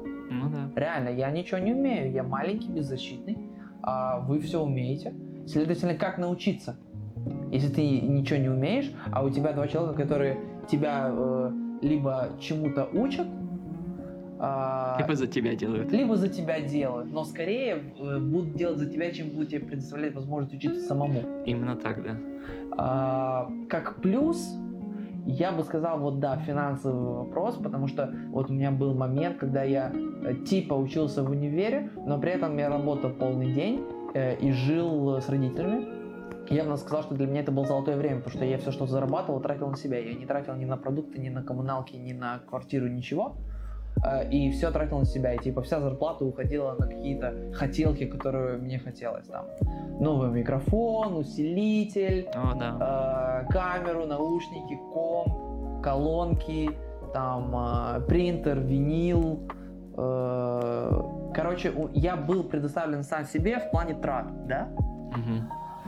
А а потом, когда я начал примерять э, на себя тот факт, что мне захочется жить одному и при этом, чтобы еще при этом мне на что-то хватило, вот я получил вот этой э, пилюли правды за этот год сполна. Просто деньги улетают как нехуй. Ты э, берешь э, и примеряешь, вот допустим, у меня раньше э, когда я работал полный день, 12 часов, я получал столько же, сколько получал недавно, работая целый год, полдня. Я получал ровно столько же. Грубо поправка на инфляцию такая Мгм. получилась, что я, работая полдня, сейчас, буквально в- в этом году, получал столько, сколько года два назад я получал за целый рабочий день. Ну, с учетом того, что, допустим, в самый богатый месяц, это продажи, самый Мгм. богатый месяц в году это декабрь, когда ты конкретно много зарабатывал бонусом, что, в принципе, продажи больше. И по итогу получалась такая ситуация, что а, вро- я зарабатывал, я, лучших рабочих условий у меня в жизни не было. Типа я получал ту же, те же деньги за половину рабочего дня, но с учетом того, что я жил и снимал квартиру, просто деньги улетали. Максимум, что я мог позволить себе на какие-то хотелки, и я довольно долго сидел и разбирался с э, организацией бюджета. Меня финансовой грамотности особо не учили. И у меня по итогу получается, что типа со всеми э, тратами, со всеми закупками у меня выходило на развлечение или на то, что, чтобы что-то копить, в конце месяца оставалось всего штука Мгм. лей. И типа для того, чтобы на что-то копить, типа тебе, допустим, вот Xbox, да, я Мгм. хочу себе купить Xbox Series X, он стоит 13 кусков.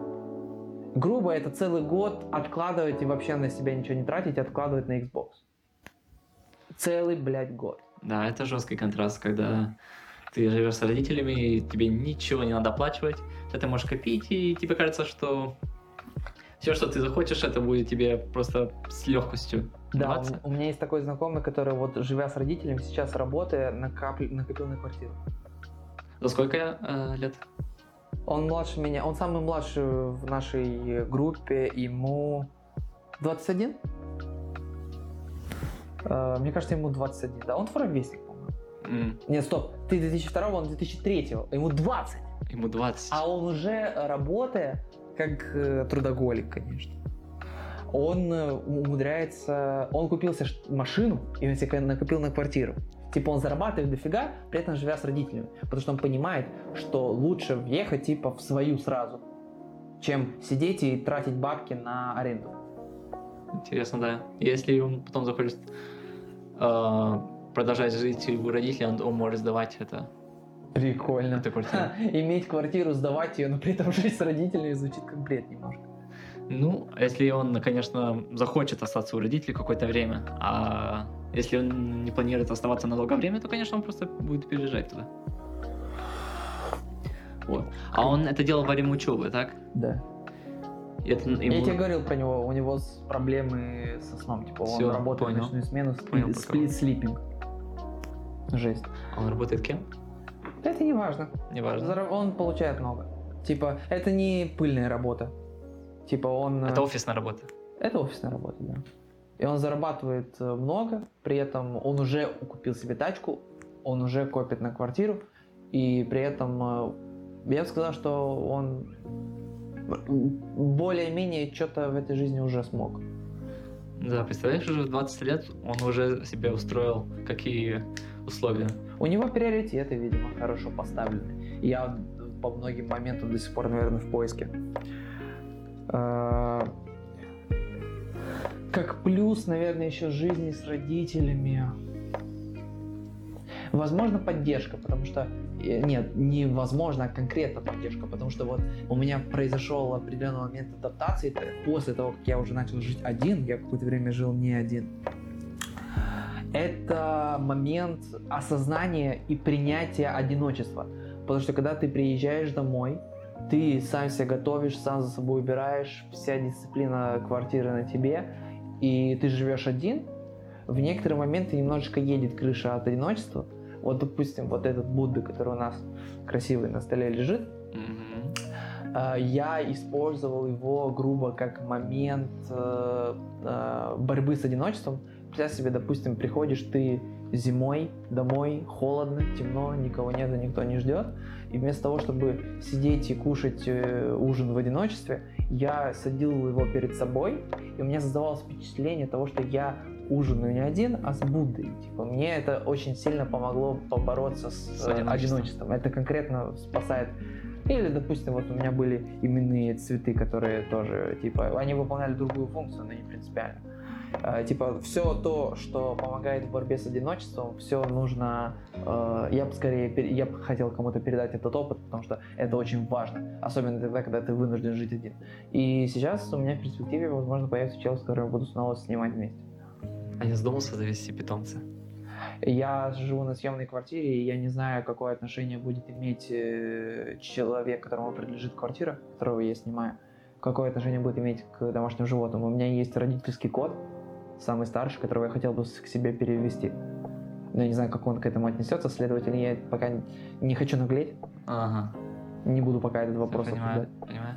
А вот э, тот вопрос, который у меня стоит конкретно сейчас на носу, это как я дальше буду по жизни двигаться, буду ли я идти на мастера, потому что я вот уже заканчиваю цикл, я уже третий курс, у меня еще чуть-чуть и будет защита диплома, и я вот сижу и до сих пор думаю, а, мастера делать ли и где делать, типа Молдова ли, Румыния ли, или э, дождаться румынского гражданства и рискнуть и попытаться сделать мастер в Германии Мгм. типа, зная язык, бесплатное обучение, тролливать. Я немецкий знаю, мне его нужно просто немножечко Отточить? отточить, да. И типа, ты для себя этот вопрос решил, ты, ты для себя нашел ответ, будешь ли ты идти на мастер? На данный момент я думаю, что все-таки не пойду. Эм, И если пойду, то это будет эм, такая специальность, эм, не связана с переводами или лингвистикой. Короче, будешь работать не по специальности, классика, в принципе.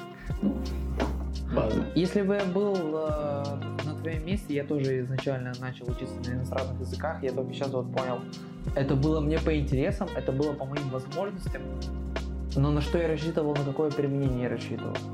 Типа, иностранные языки, быть переводчиком и все. Ну, ты можешь Типа, работать эм, на дистанционной работе через э, компьютер, э, работать на какой-то м, работе из США, Европы, Канады и получать зарплату в долларах. Это еще надо постараться найти такую работу. Я, Звучит наш- заманчиво. Я, я нашел буквально, когда я учился в 12 Прикольно. 11 классе. Да, знаешь, где искать. Я на том, эм, э, на той работе, когда я э, получал зарплату, я уже зарабатывал больше, чем мой отец или моя мама. Ни хера себе. Прикольно.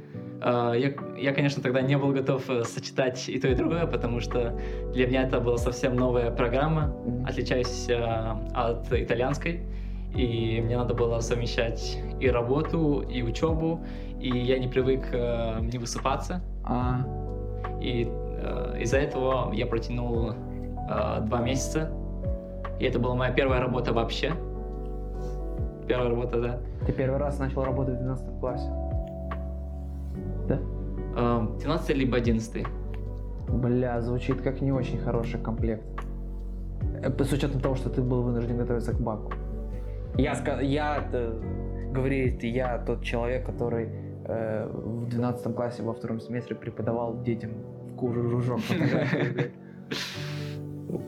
Да, я тем более в, в том году работал на двух работ, потому что я уже задумывался, а, а где работать? Двух работах?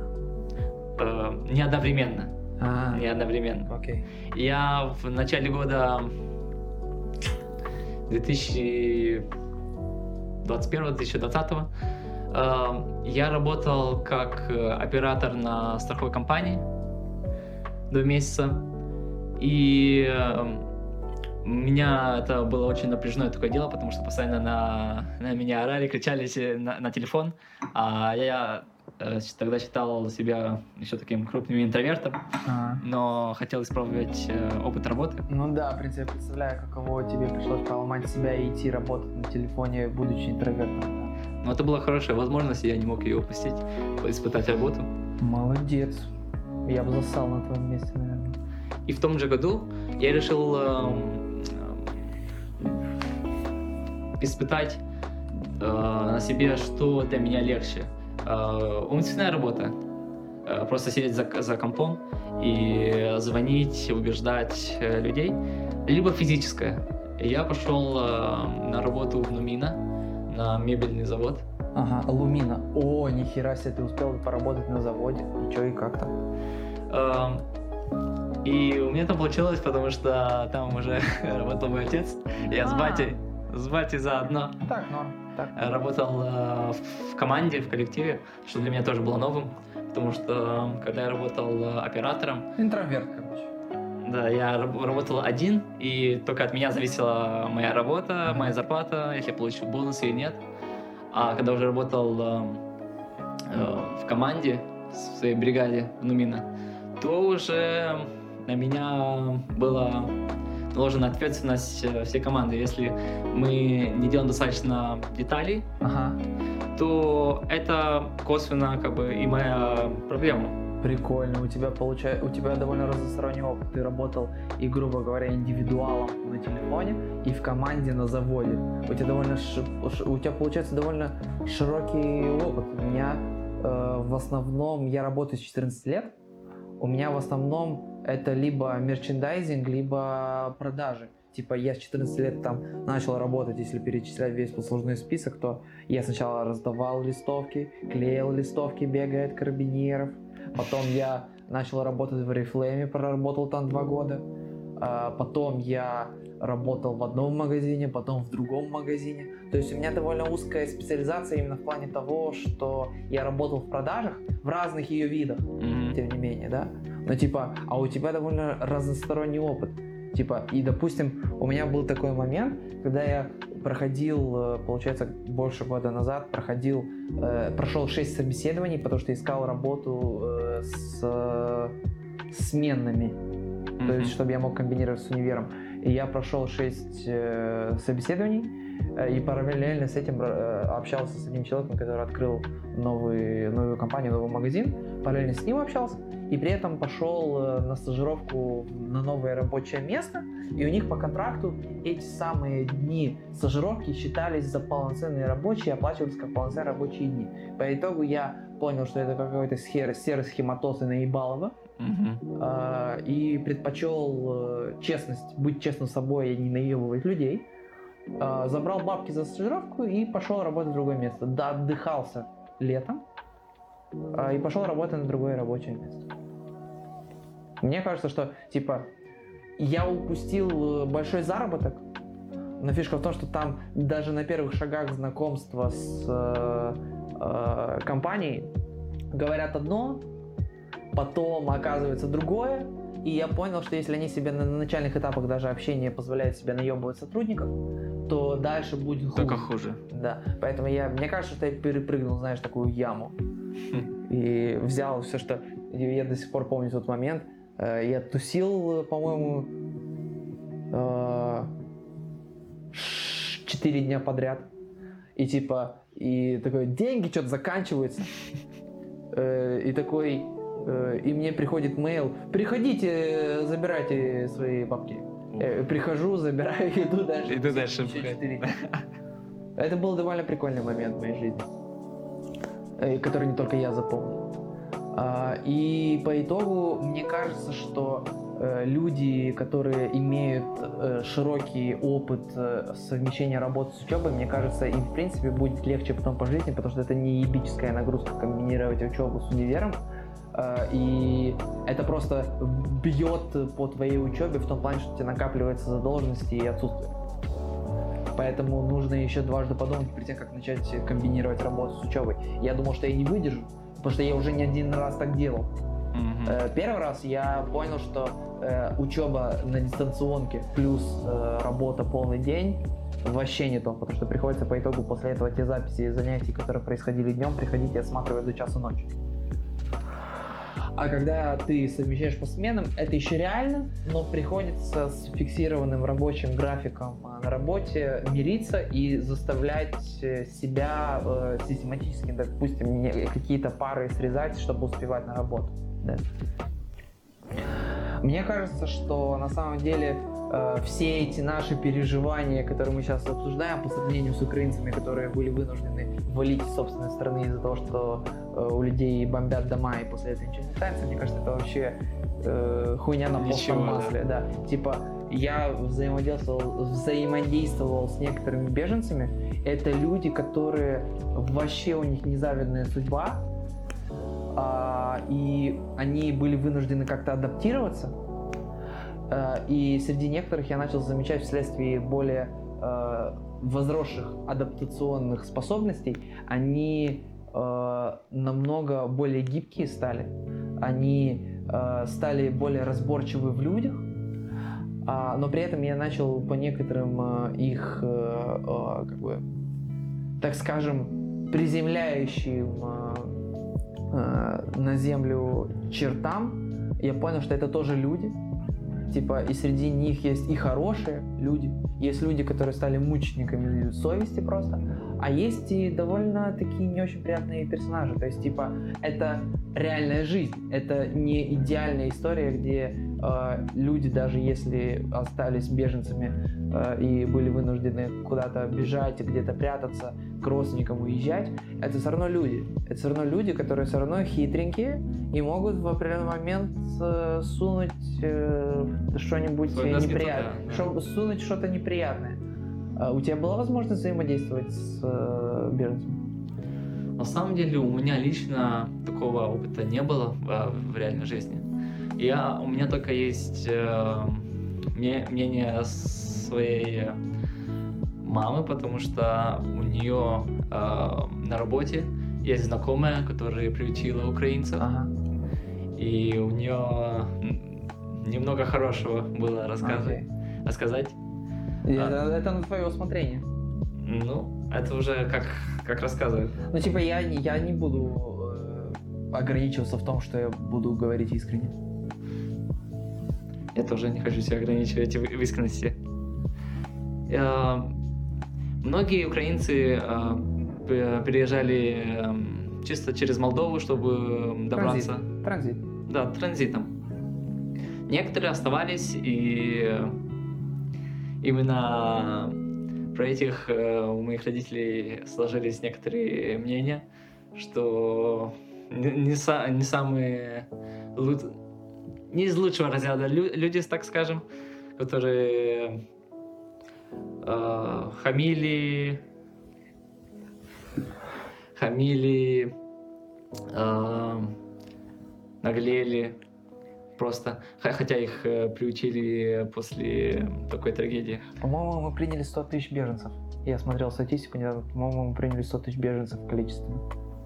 Меня, в принципе, э, удивляет ситуация, при которой люди из богатых больших городов Украины э, хотели бы резко, быстро съебаться в Молдову.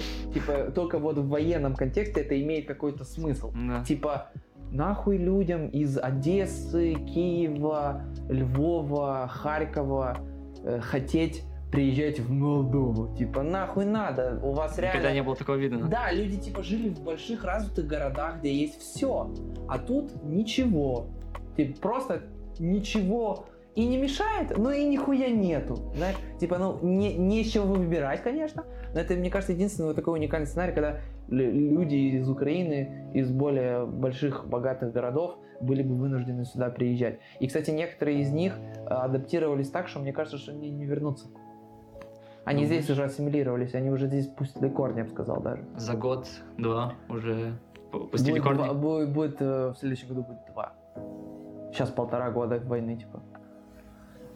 И типа, уже они уже пустили корни, и уже... Ну, некоторые пустили бизнес, или, допустим, вот, э, типа, был даже такой момент, что, э, я бы сказал, это э, экспансия э, бизнеса, потому что были, типа, какие-то ушлые, э, у- ушлые украинцы, которые приезжали сюда со своим бизнесом, со своей аудиторией из больших украинских городов в маленький Кишинев, Э, и у них получалось вокруг себя собрать какое-то количество людей, и они типа начинали понемножечку э, потеснять местные бизнесы, которые только здесь расцвели, только начали развиваться, и они приходили э, и э, давали, так знаешь, просраться местным бизнесом, проявляя им конкуренцию.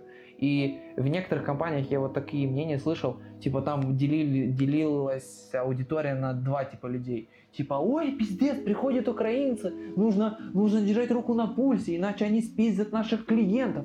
И другая сторона говорила, блядь, закончится война, съебутся обратно. Типа, Мгм. они... и я им абсолютно здесь рад, потому что у меня очень много родственников на Украине, но и типа тот факт, что они скорее предпочтут обратно вернуться в свой богатый город э, обратно, потому что они там будут зарабатывать больше бабок, там их аудитория, там уже много социальных связей. А оказывается, есть некоторые, которые э, несколько раз изменят э, свою сферу э, специализаций э, и останутся здесь. Потому что здесь, типа, э, можно жить. Типа, сейчас можно жить. И Я э, жду с нетерпения того момента, когда весь этот пиздец закончится, люди э, захотят вернуться к себе домой, захотят ли вернуться к себе домой, и типа они, э, вся Европа грубо будет вбухивать большие бабки, и будет большое количество волонтеров, которые придут восстанавливать Украину. Я учась на психолога, предполагаю, что у меня будет возможность э, ехать на Украину, быть э, э, волонтером-психологом, потому что очень большое количество людей э, сейчас э, там получают ПТСР э, военные, потом им придется снова адаптироваться к э, повседневной жизни. Много детей с Именно поломанными жизнь. судьбами, много матерей, которые были вынуждены э, рожать э, э, во время того, как э, бомбят дома. Типа, там очень, сука, большой, э, большая бездна, которую потом этим людям придется прорабатывать. И мне кажется, что знаешь, типа познается друг в беде, и мне кажется, что молдаване конкретно так по- помогли украинцам в сложный момент. Я бы не сказал, что типа э, что-либо, что могли сделать молдаване, можно интерпретировать как то, что они отказались помогать Украине. Не, они дали такой прямой э, то ли проход в Европу, Да, да, то да, ли да. дома, где им э, пережить это, Да. это время. Ну, знаешь, типа, если рассматривать вариант того, что э, Молдова преимущественно православная или католическая страна, Ну, что типа... А? М, 80-90% православные. Хорошо, пофиг. А, что типа э, по этому принципу, что э, ударили по одной щеке, подставь другую. Типа, если даже были какие-то маленький процент Ну да. которые как тебе непорядочно повели, то большинство-то нормально. Большинство с- стали благодарны, и они постарались как-то здесь адаптироваться. Да, есть и плохие, и хорошие. И даже если по личному опыту может казаться, что э, а все, ли- все лишь э, хорошие, либо все лишь плохие, как бы от, от всего лишь эм, личный опыт. И нельзя судить всех по личному опыту. Как бы. Я, эм, хоть и мне доставалось слышать эм, э, в большинстве плохие вести, но я сам, например, не считаю, что всех можно судить по, по личному опыту. Почему? Ну, потому что ты мог оказаться в такой ситуа- ситуации, где самый э, маленький процент того, что что-то плохое могло случиться, случилось, Ага. Закон, закон Мура. закон мира. И э, если ты э, испробовал вот эту маленькую часть, это не обозначает, что э, большинство это это плохие люди. Нет. Ну, знаешь, э, в некоторых ситуациях я понял, что э, чем э, больше ты поможешь, тем больше ты сейчас сможешь помочь, тем, э, скорее всего, если люди хорошие, если понимать, что те люди, которым ты помогаешь, что они э, и правда нуждаются в твоей помощи, и что ты им смог помочь, типа карма, все вернется, все хорошее вернется. Типа, поэтому я не вижу ничего зазорного помогать, когда есть возможность. Поэтому мне кажется, что э, мы, в принципе, как страна, у которой э, 24 февраля немножечко волосы на жопе встали. И я лично помню, как, как я застал 24 февраля, что типа я, я сидел и смотрел на карты, слушал новости в 4 утра, блядь, и сидел такой расценивал положение э, фронта относительно Молдовы, что, э, что у нас э, на границе с Украиной э, были э, слышны взрывы, что типа я сидел, у меня паранойя обострилась просто пиздец, потому что я э, офигел, когда увидел, услышал в списке городов, которые бомбили, города, в которых жили мои родственники.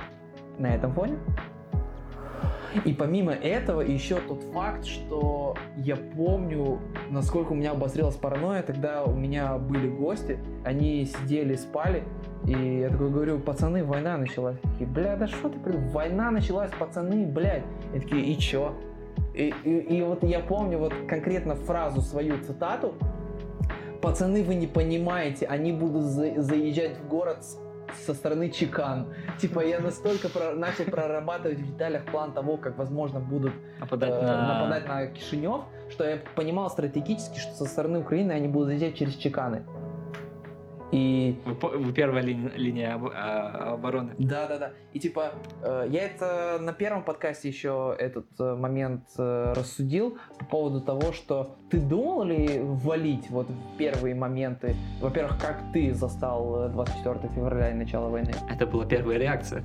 Как только эм, было известно, что началась война, на следующий, след- следующий же день э, моя мама все кричала обратно в Италию, готовим документы. Бля. И если бы мы подались панике, то, скорее всего, бы и уехали, узнав э, о войне. И тем более на тот момент э, продви- продвижение э, России по Украине было достаточно существенное. Да. И казалось, что страна пойдет через э, три дня, за неделю, может. Ну, это были э, типа реалистичные, пессимистичные прогнозы. Были, да. Но украинцы не засали. Не Чё-то- засали чё-то- совсем. Что-то в этой схеме пошло не так. Украинцы Это что-то они- Что-то, что-то кто-то проебался, получается, по расчетам. Э, Вместо недели вышло чуть-чуть Почти больше. два года, блядь. Да. Знаешь, наверное, более ебанутого развитие событий, чем сейчас происходит, мы не могли себе представить. Это Ты было- себе мог представить, что э, спустя полтора года э, мы будем э, э, сидеть в раздумьях, а начнется ли война еще и в Молдове? А сейчас это очевидно, что скорее всего нет. Типа. Пе- Первая реакция была, что сейчас как-то выйдет, что и у нас на границе что-то Да. там. А первые полгода у меня реально было, это один из э, сценариев, типа, что я буду делать, если начнется и в- и в- в- война и в Молдове. И у меня тогда с одним знакомым, с которым я тогда общался, с двумя, была такая договоренность, э, что пацаны, я слежу за новостями, если я звоню в 6 утра, то пизда. Пора собирать... э, Чемоданы. с- да, Не, не, я не это не. Просто типа, пацаны, если я звоню в 6 утра, значит началось. Э, И я тогда сказал, что я конкретно был на шухере. Типа, я никогда в своей жизни, так как э, первые полгода войны на шухере не был. Как тогда. Тогда у меня вообще, в принципе, до хера чего произошло в жизни. Э, И я просто помню, как сейчас этот момент я отмечал со своими одногруппниками 23 февраля. Э, Пиво, тосты, и по итогу все легли спать в 4 утра. Я поставил перед открытым балконом э, на улицу кресло, сделал себе кофе и сидел, попивал кофе, и мне написал один э, мой проверенный контакт, он такой, все, пизда, началось. И я такой, блядь, э, знаешь, как сейчас есть этот мем э, с французским музлом, типа, э, есть ли что-то, что мы можем сделать? А. Нет, мы ничего сделать не можем. There's блядь. nothing we can do. Да, да, да. да. И идет музыка Амур Пласт- Пластик. А, и в такие моменты я сижу и по-серьезки задумываюсь,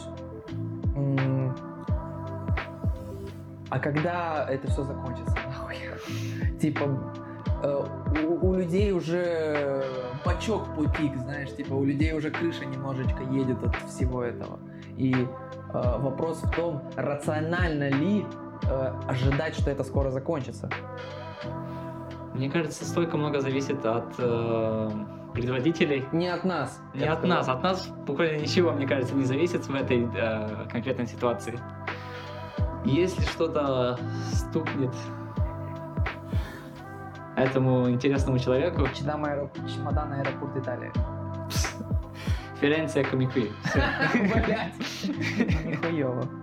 А, Ты э, считаешь, э, что э, это скоро закончится? Мне просто типа, я не, я не, ты не эксперт, я не эксперт, чтобы давать какие-то конкретные прогнозы.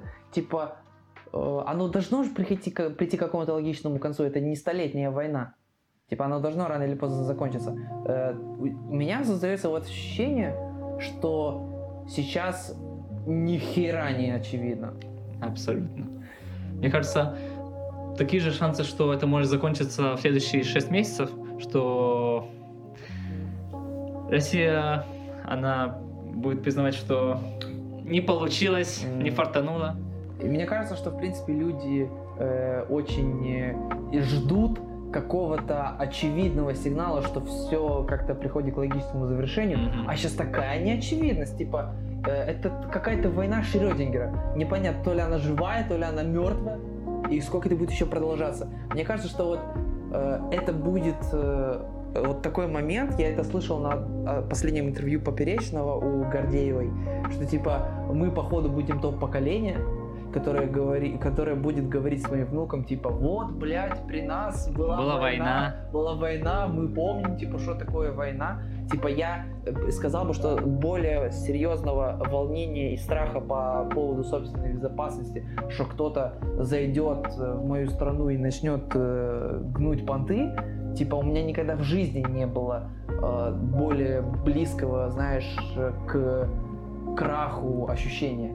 А сейчас наоборот, какая-то затянувшееся ожидание просто.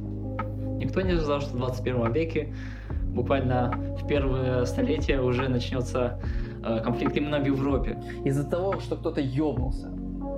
Буквально. Да, типа, мне, мне кажется, что люди, которые отрицают э, тот факт, что это не амбиции, э, не шизофрения и не правильные расчеты, типа, все, что, во- вот, знаешь, типа, это, знаешь, как будто два момента смешались одновременно э, очевидность зла и одновременно закон Мура, что все, что могло пойти по пизде у зла, все пошло, по, пизде. Типа, и в этом случае я рад, что все пошло по пизде. Потому что вот э, один человек мне напоминал э, довольно давно э, цитату генерала Лебедя. Был такой исторический персонаж, который э, в какой-то в конечном итоге это был генерал российской армии, который много интересных решений принимал за свою карьеру. По итогу он э, типа заземлился в Приднестровье.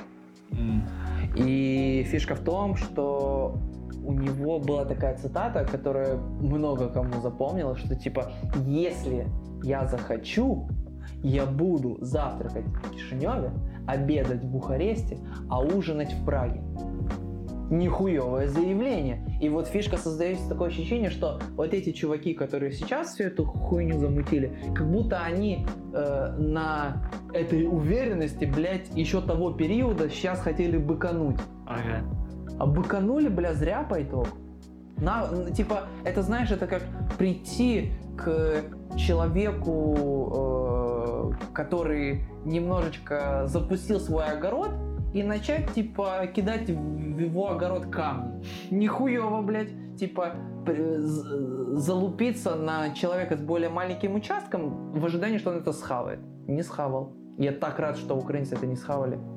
Ты не представляешь себе, как я вот никогда еще в жизни, возможно, не гордился за целую страну так сильно, как сейчас. Окей, их внутренние терки это их дела. Я Ну да. говорю на то, как это выглядит со стороны э, э, соседствующей страны с э, воюющей страной. Мне кажется, что более ответственного момента в истории э, Украины, по-моему, в ближайшее время не будет. И, следовательно, со стороны Молдовы, мне кажется, нам предстоит еще пару довольно важных решений в ближайшем будущем, которые зависят пока не от нас. Правда, это правда. Ну да, для Украины это решающий момент, потому что до Я бы назвал так весь наш подкаст «Решающий момент». решающий момент. Let's go.